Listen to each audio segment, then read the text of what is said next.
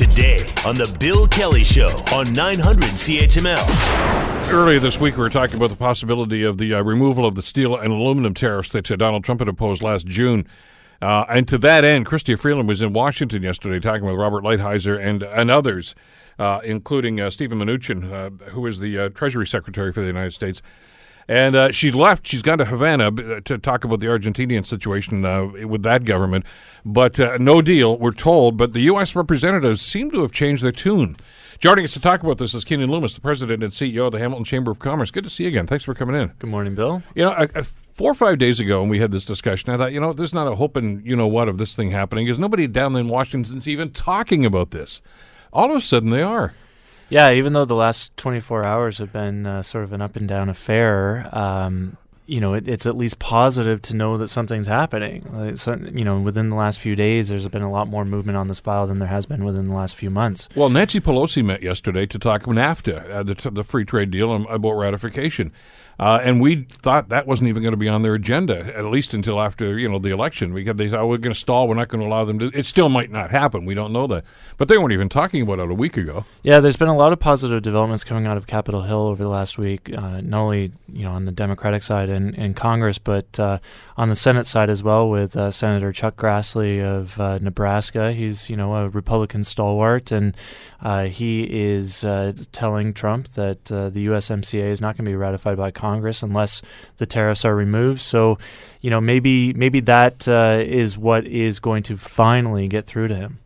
Well, because now it's on their radar, and and uh, no, I know that you know we always said, well, look at you know he's got to listen to, to the people that are going on there. The the thing that that I'm seeing, and when I'm noticing when I wa- re- see Bloomberg and watch uh, uh, CNBC and some of these other places, uh, the U.S. economy seems to be toting along just beautifully right now, but a lot of folks down at ground level are not really feeling the effects of this. And some of these areas where Canada has imposed these counter tariffs are really starting to feel the heat and have for quite some time right now.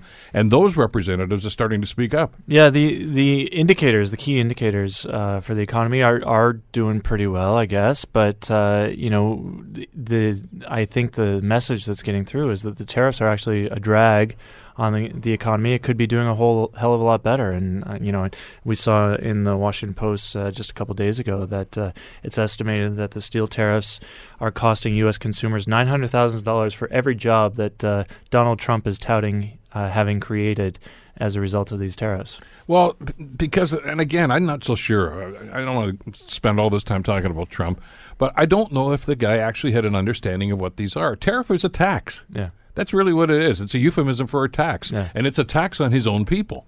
Well, this isn't the only thing that he seems to be confused well, about. So it's probably a long list. Yeah. it is a, a long pattern, and so you know, it, it, it shouldn't surprise us anymore. Because as, as we've talked about here, we, we, you know we've had business professors, but you know economists on here. Uh, it's can- Canada does not pay the, the tariff. I don't know if he actually had that explained to him. It's the importers, the people that bring the steel in, that have to pay it, and those are Americans. Yeah, well, and then they pass that on with higher cost to American consumers. Yeah, I know. It, it he should get it if he is the business uh, man he purports to be. But uh, you know, the the the impulse actually, you know, behind the imposition of these tariffs we actually agreed with. You know, a, a, couple of years ago, actually more than that, um, before Trump even came into office, we as a chamber have been advocating through our Ontario chamber and, and uh, federal chamber networks to to get Canada to understand how much of a threat the Chinese steel industry is to Canada and, and to the steel industry uh, all across the world. It is a non-market economy. Um, these are this is unfairly traded steel in that it ha- bears no relation to the supply and demand, the global supply and demand for steel. They just keep pumping it out. It doesn't matter how much uh, steel is actually needed out there, and so obviously that depresses prices. Uh, many of them are state-owned companies, uh, and of course they don't abide by the same labor and, and, environmental laws that that we do. So we've been saying to the federal government for years that we need to be careful. We need to be uh, more vigilant uh, as to what comes into uh, the the country, and as well, you know, one of the things that we know is that you know the U.S. is is continues to be worried about Chinese steel. Again, for, for some reason, Canadian steel and Mexican steel has been hit with tariffs. but we know that they're worried about it coming through Canada into the U.S. and there are things that we can do to to mollify mm-hmm. them and make them feel more comfortable. And it seems like that's going to be what ultimately gets the, the job done and in uh, getting these tariffs lifted and in um, in ratifying the USMCA. Is we have to commit to a monitoring system that will prevent the dumping of steel, prevent Canada from being a, thoroughfare for the for the dumping of steel. And it's not just China either. Where there's a lot of issues with uh, Turkish steel and and steel also made in, in, in other countries. So it, at least that uh, issue and that problem has been illuminated, and it's going to have to be fixed. We're going to have to address that. I know that industry and the government are addressing it, but we're going to have to step up our efforts because that's what the Americans are going to need to feel comfortable going forward. But uh, I know part of the discussion uh, with Chrystia Freeland and, and actually Bill Morneau has been down there. I mean, they, everybody's taken a shot at it. Apparently, the Prime Minister and the President I had a couple of phone calls last week, too. Uh, I think part of the message is look, at, we're on the same side here. Mm-hmm. Uh, we're being victimized by the Chinese steel and by steel dumping as well. Yeah. in other, we're not the bad guy here. Uh, let's work together on this. And, and, and I'm, I'm hoping the U.S. is finally starting to see that. That wait a second here, we we've we've aimed our our guns at the wrong guys here.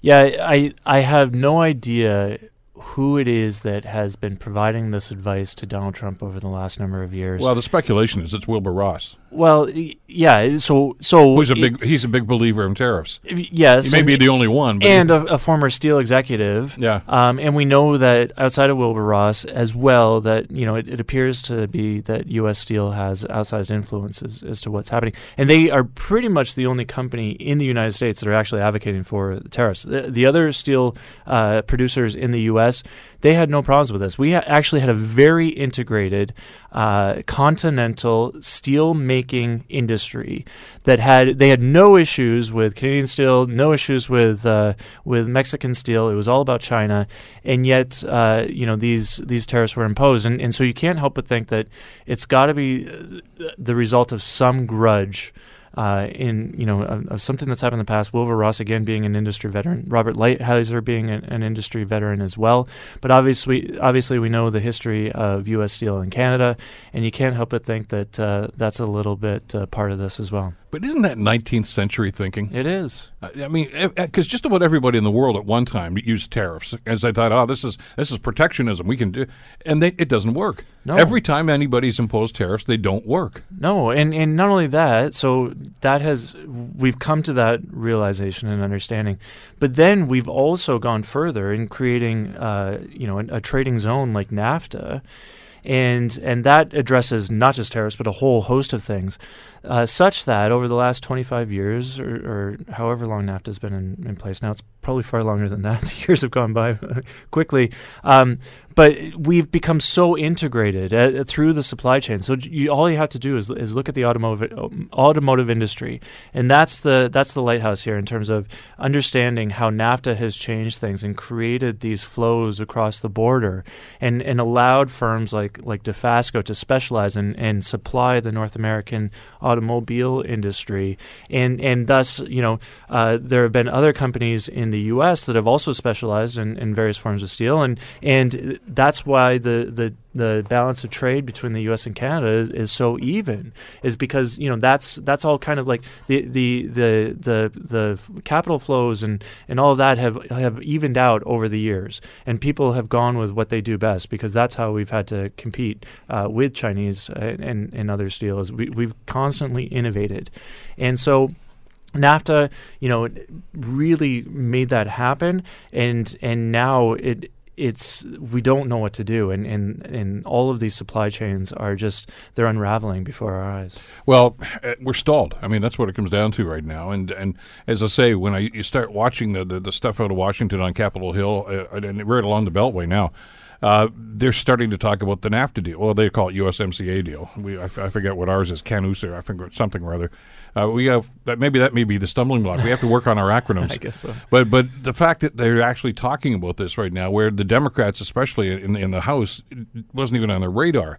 Uh, and there's still going to be some resistance to that because they may not want to sign this deal and give Trump a victory, uh, you know, heading into the election in 2020. Right. But I'm, I'm getting the sense that they're getting pressure from the constituents to say, you got to do this anyway. Yeah. Uh, we need this. The economy is starting to suffer at the grassroots level. Yeah. Well, and, and again, this is really the only leverage we have at, at this point in time.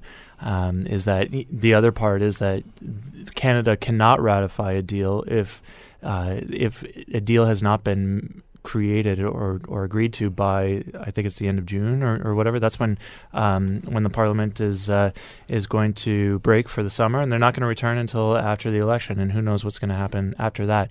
So because it's on the agenda of Congress and, and they want to deal with this, and, and the Mexicans want to deal with this, and we only have a couple months uh, for Canada to act. Um, this is the time that we have to exert this pressure. And thankfully, we have a whole host of, of allies within the U.S. as well. We always have. Um, and I think finally they, they're being heard. And I think finally uh, the, the president is backing down. And what we're hearing is that they've reached a deal with the Mexicans, which is great.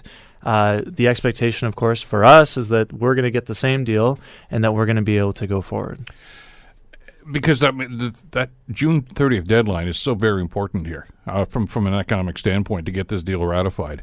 Uh, and I, I, one of the commentators was saying, well, you know, this, they're working on this. Mnuchin mentioned that again yesterday. Uh, that yeah, there's a process. Well, there is no process. Uh, Trump arbitrarily imposed these, and he could just as arbitrarily say, okay, they're off as of noon tomorrow. Uh, there's no active Congress that's needed, nothing at all like that. That was a presidential order. Uh, and by the way, there's some question about whether or not that was even legal because he's not mm-hmm. supposed to dabble into that sort of thing. Mm-hmm. But it, he could do that with a snap of a finger, and that way, that deal's going to get ratified. I mean, that that's a win-win for everybody, isn't it? Yeah, it, it definitely is because to to be honest, the the companies uh, in Hamilton, the members that we have, they can't they can't wait it out much longer. They're they're at the end of their rope this has already been a lost year. So tariffs were imposed uh, June 1st of last year, and we cannot believe that we're still still talking about this. Remember, this was a part a negotiating tactic on the part of the White House to reach a deal on USMCA. Then the expectation is once the deal has been reached, and it was in November, that the tariffs would uh, would come off. And so we can't believe that we're still here, and we're getting to the point where the the companies in Hamilton they can't hold on any longer. They've done a really good job of of absorbing the impact, so that we haven't seen a huge number of job losses. So we haven't seen an appreciable you know decrease in in the economic output of of the uh, of the community. Uh, Dofasco is still making steel and, and still at the same capacity as they were last year, and they're paying a million dollars a day uh, because of these tariffs, but they're absorbing it because it's important to keep going. It's important not to lose your, your workforce. And the understanding was that that these were going to be temporary, and and now we're getting to the point where some of our companies are laying off people. Uh, third shifts have, have been eliminated at uh, at one in particular, and so you know I don't know how much longer we can hold on. Well, I mean, it's it's interesting to juxtapose that with the fact that, for instance, Stelco's had two really good quarters now, and they're in black ink for the first time in God knows how long. Uh, but my understanding is that's because of previous orders. Uh, that that happened even before the, the, That shows you how slow the industry can move yeah. sometimes. Well, now, but, but they they're not going to get new orders unless these things get, get these things get lifted. Prado. No, so many. Uh, so once those orders were fulfilled, the ones that were in place before the imposition of tariffs, uh, a lot of those orders have not been renewed and and those relationships have, have not been renewed. And and so a lot of our companies have basically lost all of their business into the US and and so those companies in the US have found other suppliers.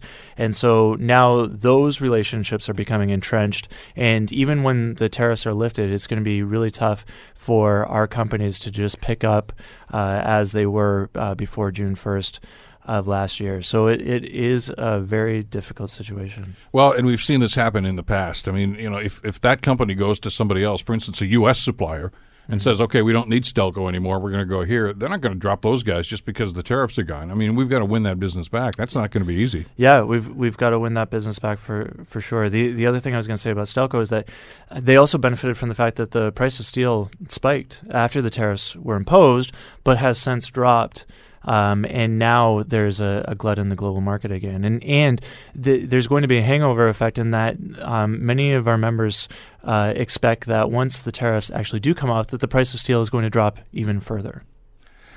You're active uh, with the American chambers as well. I know you talked with them on a pretty consistent basis. Is yeah. there a concern here about this trade deal to try to get this thing done by the beginning of the summertime? Well, they're all feeling it as well, um, and again, they've been allies uh, all along. And, and our my colleague at the Buffalo Niagara Partnership, Dottie Gallagher, called me uh, last week. She just reported that uh, the Great Lakes Metro Chambers of Commerce did a fly into into Washington, and and they're a coalition of of key uh, U.S. chambers in, from you know Detroit, Cleveland, Pittsburgh, Buffalo, and and a few others.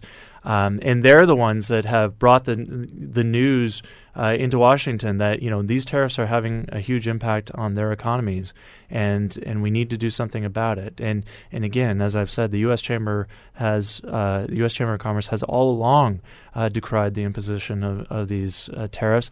And and you know the thing is that so what's most frustrating is the U.S. Chamber of Commerce has really been close allies with the Republican Party for the last uh, couple of decades, and and that's not paying off at, at this point in time. And no, and and what's most frustrating is they're right across the street from the White House. I, I went to visit them last year. You can actually see the White House from, and, and there's absolutely nothing they can do. And it's been a, a very frustrating journey for them. But, but, this has become a bipartisan effort now, totally. And it was political before that. You know, where the you know Republicans marched in line behind uh, the president and simply said, "Well, he's the you know he's our guy, so you know if he says tariffs, then it's going to be tariffs." But since they've heard from their business folks and from chambers of commerce uh, you're hearing Republicans and Democrats speaking up and say, "Okay, enough is enough. It's time to, to drop this." Yeah, and and you know the thing was that so so Trump and his you know anti-trade, anti-globalism sort of message actually aligned more with you know a lot of elements of, of the, the left wing and, and Bernie Sanders basically saying the same thing yeah. on trade. So so that's uh, what's been interesting, and, and and you see the middle of, of both parties are are agreeing. So this is actually a, a very bipartisan um, uh, effort to uh, to relieve the uh, the imposition of tariffs on Canadian steel. So I, I, think that all the stars are aligning. We we are hearing good things, but you know we've been through this before. We, we Ambassador MacNaughton said not too a, a, few months ago that he thought that these uh, tariffs were going to be lifted fairly soon, and and uh, I think he uh, he has um, I think he's admitted he's, that he he's has, recanted. He, he has egg on his face, and he admitted that uh, at one point. So we've been through this again, but uh, you know, again, it, it is a sliver of hope that they're talking. Uh, and and I'm not going to read too much into the fact that Chrystia Freeland left Washington. Uh, she d- did have another function to right. go to. Obviously, they're still concerned about this, and Canada's trying to play a lead role in what's going on with Argentina right now, and that's what that meeting's about. Uh, and that's you need a phone call at this stage, not necessarily a handshake. Yeah, well, and, and I expect that there are a lot of representatives of the Canadian government uh, in Washington. Obviously, we have an embassy that uh, has been completely inundated with this issue. They're very capable people there. I know I know a number of them there, um, and I know how amazing they are at uh, cultivating relationships on Capitol Hill and, and throughout the capital. Even even when uh, there aren't front burner issues like tariffs or, or softwood lumber. Um, they're doing a, they've always done a great job there. So we are very well represented in DC right now. Keanin Loomis from the Hamilton Chamber. Uh, good to see you again. Let's uh, keep our fingers crossed. Thanks, Bill, for sure. The Bill Kelly Show, weekdays from 9 to noon on 900 CHML.